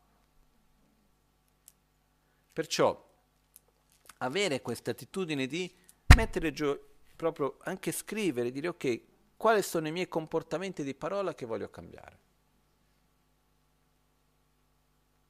Sia detto che scritto. No?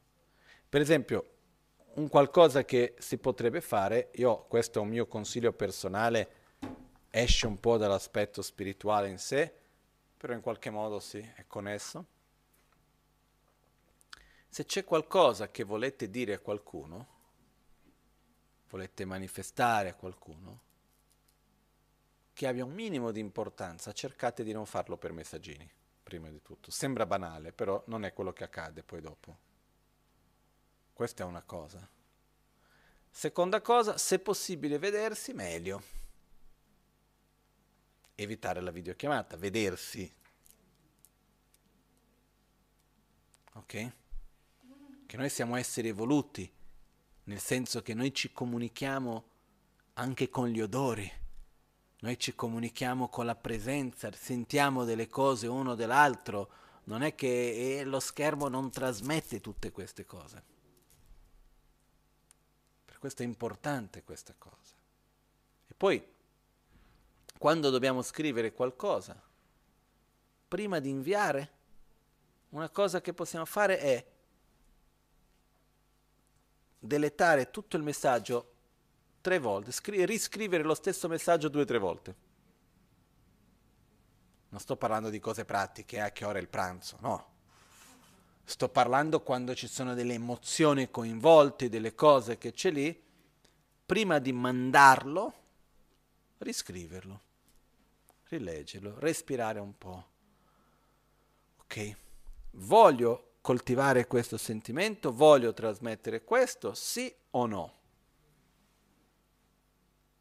Se sì, lo faccio. Se no, non lo faccio. Dobbiamo stare attenti con la nostra impulsività. Perché ogni cosa che facciamo va a nutrire una, una, caratteristica piuttosto che un'altra e l'impulsività, se è verso cose positive, è ottimo però di solito avviene spesso per gli aspetti che non sono tanto positivi noi nostri, quindi dobbiamo stare un pochettino attenti su questo. Perciò parlare, scrivere, prima di dire pensare due o tre volte, prima di scrivere pensare due o tre volte, sentire, ricordarci che quando noi parliamo noi stiamo comunicando qualcosa all'altro e non è tanto la mia necessità di dire è la necessità di trasmettere un concetto all'altro e dire la cosa giusta nel momento sbagliato non funziona. Quindi devo anche avere la pazienza del momento, eccetera. Perché se uno deve dire per dire, basta creare un gruppo di WhatsApp di te con te stesso. Ti mandi tutti i messaggi che vuoi. No? E poi basta, a quel punto ok, mi sono sfogato. Perciò, perché il punto è che quando qualcosa va verso l'altro, tocca la mente dell'altro e lascia un segno. Ormai la comunicazione è una cosa che quando va detto non è più nostro, quella cosa va è dell'altro. Perciò, se noi riusciamo a avere un buon livello di consapevolezza e controllo della nostra parola, questo ci porterà automaticamente ad avere un, un, livello molto migliore di consapevolezza e controllo della nostra mente. E quindi controllo vuol dire direzionare, avere la capacità di direzionare il modo in cui parlo, che cosa dico, quando dico, no?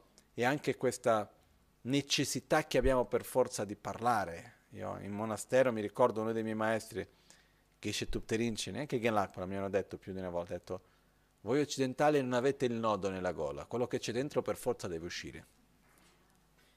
No? Abbiamo questa cosa del dover parlare, eccetera, eccetera. Poi ogni cultura ha i suoi, eh? ci sono quelli invece che quello che c'è dentro non esce mai. Di nodi ci sono troppi, quindi non esce assolutamente mai, che porta altri problemi.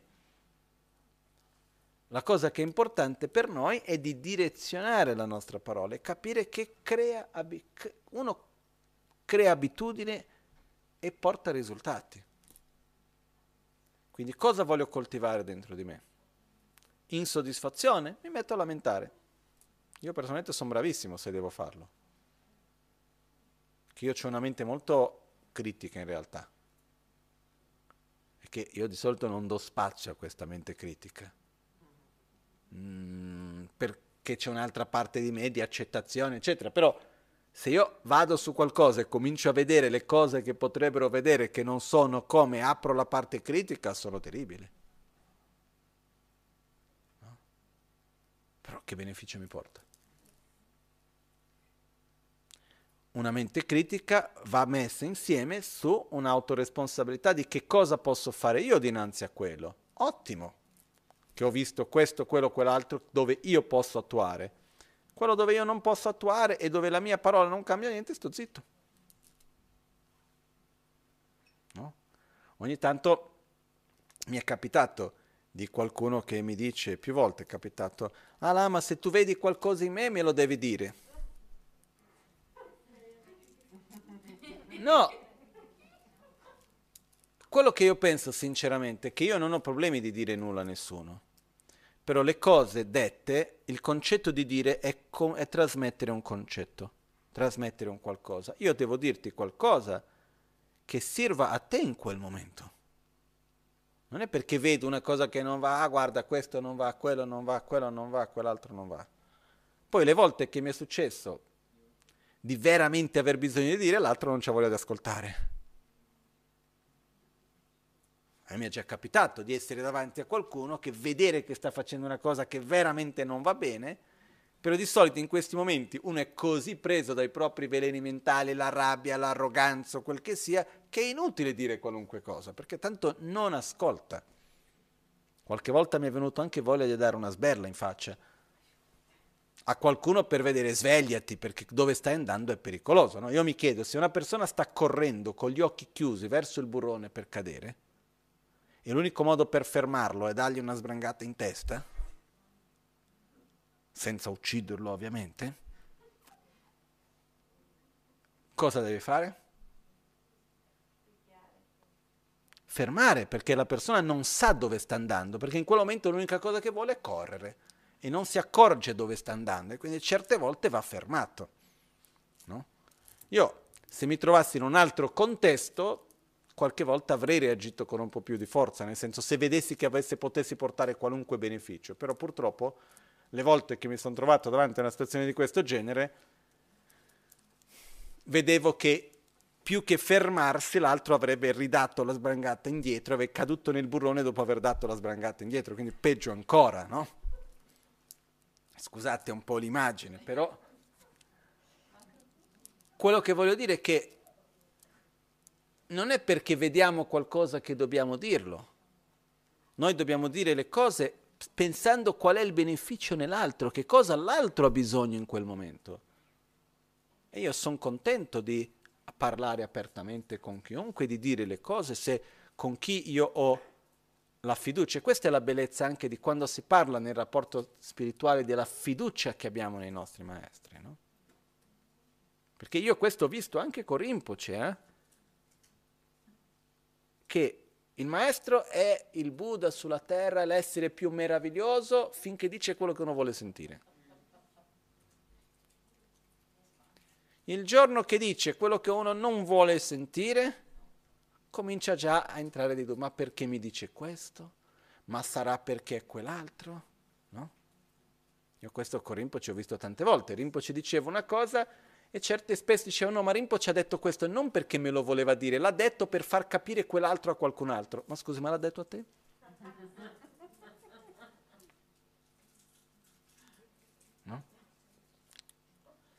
Ogni tanto si vedeva anche Rinpoche diceva una cosa, no, ma Rinpoche in realtà non, non pensava a quello, l'ha detto perché quell'altra persona gli ha detto quella cosa.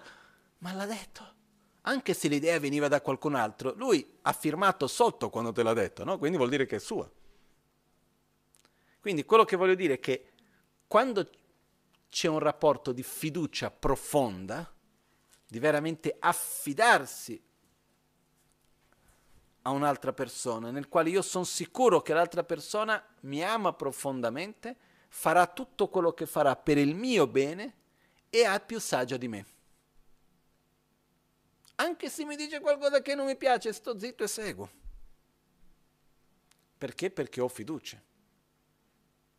E questo è una cosa che molto spesso non è facile da sviluppare, fa parte del nostro percorso, avere veramente una fiducia profonda, ci vuole tempo, non è una cosa ovvia.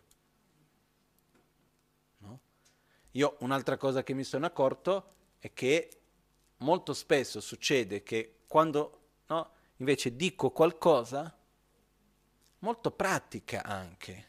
No? L'altro giorno ho fatto, quando parlavo in insegnamenti per il Brasile, ho usato l'esempio così per dire, se arrivo in un posto e una persona sta dipingendo, ho detto, ah, puoi dipingere la, la stanza? E arrivo e la sta facendo di giallo, quando in realtà dovrebbe essere rosso. Io arrivo e dico, scusi, stai facendo il lavoro, però in realtà non dovrebbe essere giallo, dovrebbe essere rosso. Ah, ma io in realtà mi avevano detto che era giallo, ma non, non mi importa chi ti ha detto, chi non ti ha detto, ti sto dicendo che deve essere l'altro colore. E comincia a entrare tutta una cosa di dover giustificare se stessi e mettersi sulla difensiva. Quando stiamo semplicemente dicendo non è un colore l'altro, finito, io non sto giudicando la tua persona. Non so se è chiaro questo. Perché molto spesso abbiamo una difficoltà enorme di ricevere una critica. Perché? Perché noi dipendiamo tantissimo dalla immagine dell'altro per la nostra propria identità. E questa è una fregatura enorme. Una delle cose molto belle da imparare è riuscire a sentire le critiche in pace con se stessi, senza mettersi sulla difensiva. Tu mi dici quello che pensi, è un tuo pensiero. Io lo ascolto, lo utilizzo per analizzare le mie proprie azioni. Se io riconosco qualcosa che hai ragione, grazie che me li hai fatti vedere. Se io non sono d'accordo, punto, finito lì. Tu hai la tua idea, io ho la mia. Non c'è perché dover mettersi sulla difensiva nei riguardi dell'altro, eccetera, eccetera. Perciò, anche qui, quando parliamo della, della parola, c'è anche l'ascolto. Ascoltare con pace. Quindi non, non ascoltare quello che l'altro dice a noi mettendoci nella difensiva. Prima di tutto, saper ascoltare l'altro, che è una cosa sempre più difficile da trovare chi sa ascoltare perché abbiamo tutti da dire e nessuno c'ha tempo per niente. No? Io mi accorgo di questo, mi accorgo con me stesso perché vedo che c'è questo tempo veloce come vanno e mi accorgo con gli altri intorno a me. Che uno sta dicendo una cosa, la frase non è arrivata neanche a un terzo, l'altro crede che ha già capito quello che vuoi dire e sta già rispondendo indietro con la sua idea e le sue cose, eccetera, eccetera. E molto spesso uno parla e l'altro non ascolta. Perciò a me personalmente, per esempio, mi piace molto di più il dialogo orientale che il dialogo occidentale. Il dialogo all'orientale, Rinpoche era così culturalmente, si vedeva, era che quando prima uno parla, dice tutto quello che ha da dire, senza interruzioni. Quando ha finito tutto dice ok, ho finito. A quel punto l'altro parla e dice tutto quello che ha da dire e raramente l'altro, il primo, ha ancora da dire qualcosa. Poi si finisce, ma magari una, una cosina un'altra. Non è, è una cosa che prima ce l'ho io e poi te lo consegno. Non è il ping pong fatto da noi ogni volta anche con più di una palina. No? Perché quello che succede è che anche nel dialogare è molto importante il saper ascoltare una comunicazione fatta di trasmettere e di ricevere. Per questo anche sentire con pace, riuscire a essere presenti, a dare la propria attenzione mentre l'altro parla, a non mettersi sulla difensiva, a non arrivare con un, pregiud- un preconcetto già dalla partenza, dei pregiudizi già dalla partenza. Essere aperti per vedere e ascoltare l'altro. Ricordarci che quando noi diciamo qualcosa all'altro, lo stiamo dicendo perché l'altro lo capisca, non perché noi vogliamo dirlo. Io questo l'ho visto diverse volte quando ci sono riunioni, incontri fra più persone, c'è un punto in cui c'è un argomento che si è già concluso, però ogni tanto c'è qualcuno che deve dire la sua. però l'argomento si è già concluso. Abbiamo già tutti insieme deciso, la cosa è già a posto. Perché amo? Perché io voglio dire la mia. Magari dopo, no? Nel senso che una cosa è voler esprimere i propri sentimenti, i propri pensieri, che va bene, un'altra cosa è voler trasmettere all'altro. E quando noi parliamo dobbiamo stare attenti che principalmente dobbiamo trasmettere all'altro. Se no facciamo dei momenti di sfogo e dei momenti di parlare a vanvera, nel quale ok, io dico quello che ho voglia, tu dici quello che hai voglia, io non sento te, tu non senti me, oh. e ognuno dice quello che voglia. No? Però è importante avere più consapevolezza che quando io dico c'è qualcun altro che sta ascoltando, io sto trasmettendo, quindi io devo parlare la tua lingua, devo dire quello che tu hai bisogno, devo adattarmi a te. E quando qualcuno mi sta parlando, io devo adattarmi a chi mi parla, ai suoi tempi, ai suoi processi, all'altro. Quindi anche qui ascoltare con pace, con consapevolezza, con attenzione, con amore. Perché nei giorni d'oggi trovare qualcuno che ci ascolta con amore è già tantissimo. Rinpoche mi diceva che quando è arrivato in Occidente, lui ha detto, tanta gente prima di dover avere il sentiero, l'illuminazione, quello che hanno bisogno è solo qualcuno che li ascolti con amore, prima di tutto. E lui raccontava che la gente veniva da lui, gli parlava per un'ora, lui non capiva praticamente niente dal punto di vista linguistico almeno. E lui diceva che capiva malamente quello che veniva detto e lui alla fine rispondeva no problem. Ma come Rinpoche, guarda che qua, di là, no problem. Veramente no problem. Sì, sì. Ok. La persona tornava una settimana dopo, grazie Rinpoche, è andato tutto bene, come hai detto tu, eccetera, eccetera. E lui diceva che molto spesso quello che abbiamo bisogno è di qualcuno che ci ascolti con amore e ci dia sicurezza. Perciò quello che noi abbiamo bisogno è quello che anche noi dobbiamo allenarci ad offrire agli altri. E questo è quello che è nella vita. Perciò poter ascoltare con pace, poter sentire con pace, quello che anche non solo, come si dice, percepire, no? perché c'è un ascolto verbale, c'è anche un sentire, dove si può sentire quello che viene dall'altro, che va al di là solo del suono, permettersi di vedere l'altro. Perché molto spesso i tempi dell'altro non è i nostri tempi, sono diversi. E anche lì avere la pazienza di adattarsi al tempo e al processo dell'altro. Se no dov'è la bodicita, la compassione? se non riusciamo neanche ad adattarci ai tempi dell'altro, lasciamo stare, come dice nella Gurupuja, poi io rimarrò negli inferni a vici anche per un solo essere. No? Dobbiamo prima di tutto riuscire almeno ad, ad, ad, ad adattarci un po' ai tempi dell'altro e riuscire a vederlo. E la cosa bellissima in tutto ciò è che quando noi riusciamo a avere un po' di consapevolezza ed è un processo graduale nella quotidianità in queste cose, vedremo che ogni giorno, ogni azione va gradualmente a direzionarci. E ogni situazione diventa un'opportunità per la nostra propria crescita. Qualcuno mi dirà, ma però è faticoso. Sì.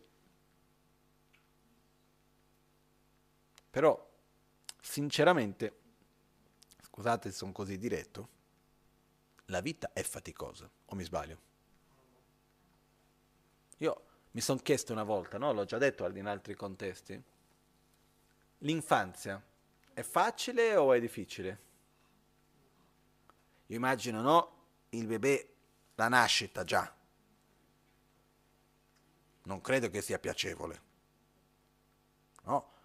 Secondo me, fra tutto quello che abbiamo fatto nella vita finora, una delle cose più grandiose è riuscire a nascere. Eh?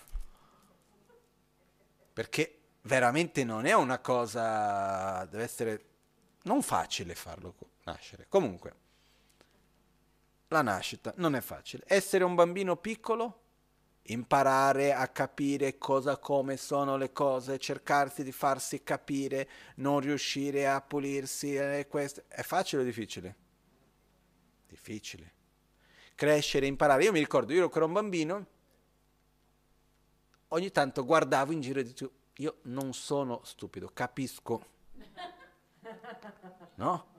E quindi vedere che ti trattano come quello che non capisce niente e che quindi che di qua e di là. Sono mille cose che non è così facile. Poi man mano che uno cresce, sviluppare la propria identità, imparare a relazionarsi con gli altri, capire il proprio contesto, adattarsi alla cultura, dover studiare delle cose che uno non capisce neanche il perché.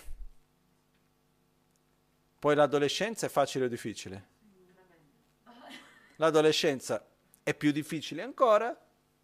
Post adolescenza?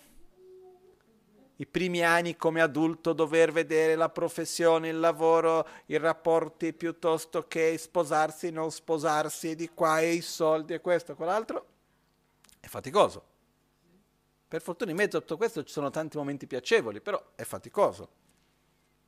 E poi dopo continuare la vita come adulto?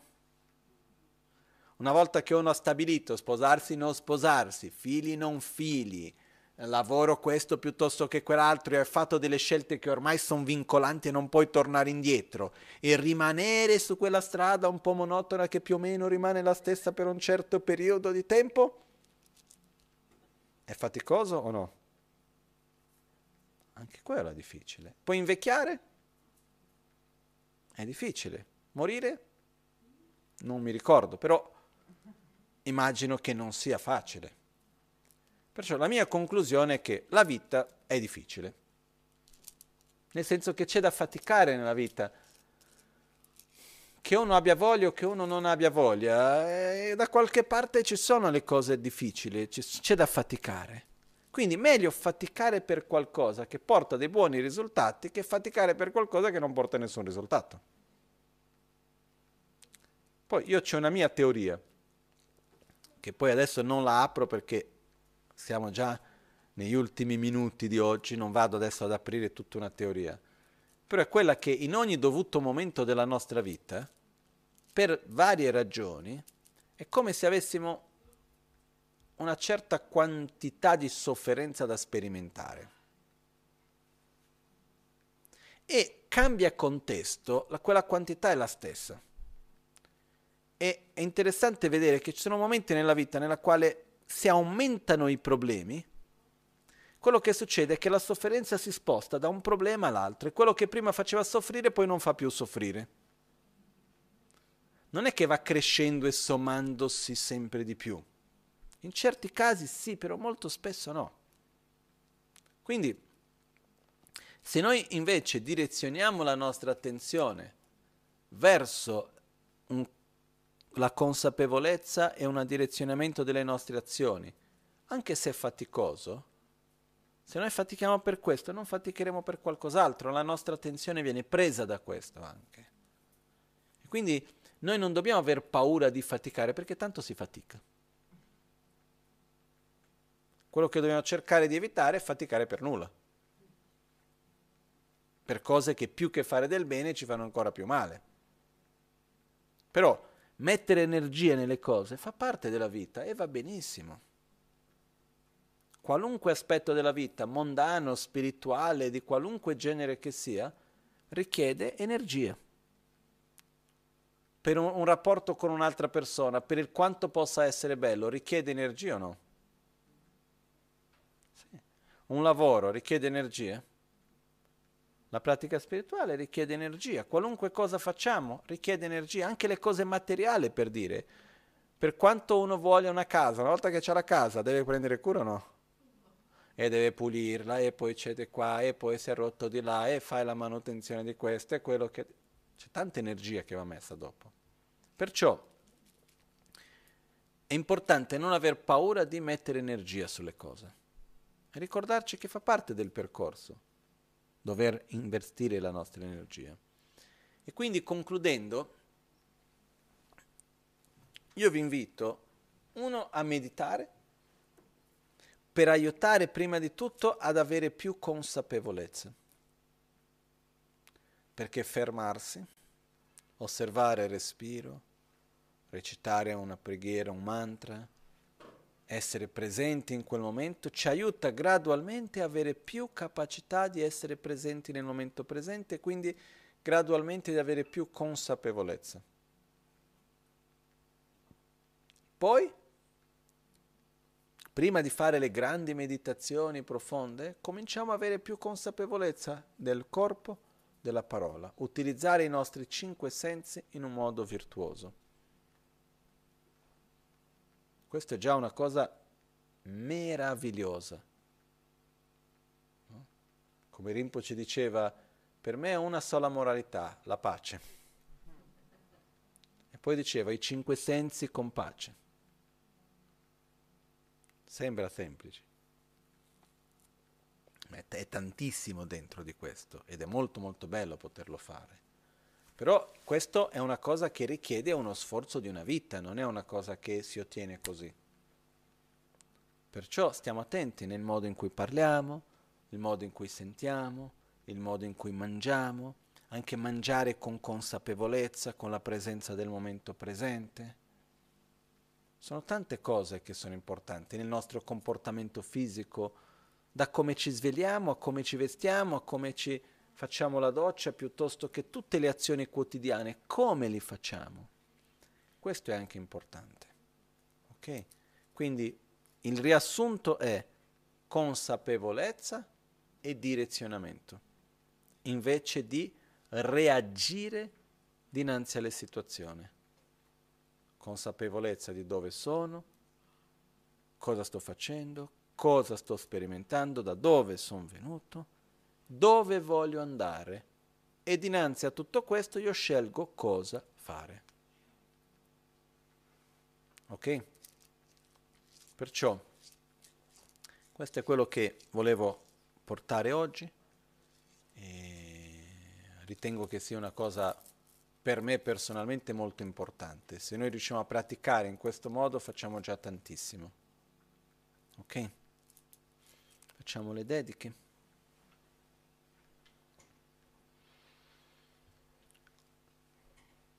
Jetsun alame kotse rapten chi namkar tinle chochur gepadang losan tempe dreme sasum ki drowe munsel takto ne kyur chi kewa kuntu yandalam drame cheki pela longche chi sadan lamge yente rabzone Dorje change kopa nyur tobe sho Nimo dele tsendele nime kuyan dele kshin Nyinsen takto delek pe kuncho sumke jingi lo kuncho sumke ngodrubuts sumke trashi shon.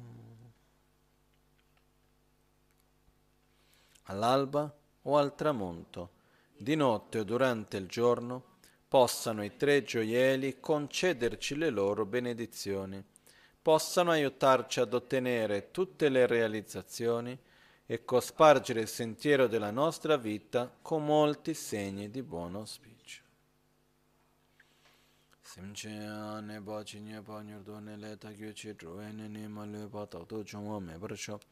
baci ne pa nyurdo ne le ta kyu chi druwe ne ne ma le pa ta to chungwa me barcho. Me nama tudan den ba dan sanga de jo druba yi kandro simbo la so pa ninja sim dan den gyur chi. Chonam kuna le dan sim dunga ne ba chi ne pa teda dagi sonam ki dega gyatso toparashon. In tutte le direzioni, qualunque corpo o mente, malato o sofferente che ci sia, possano essi, tramite il potere dei nostri meriti, raggiungere un oceano di felicità e benessere.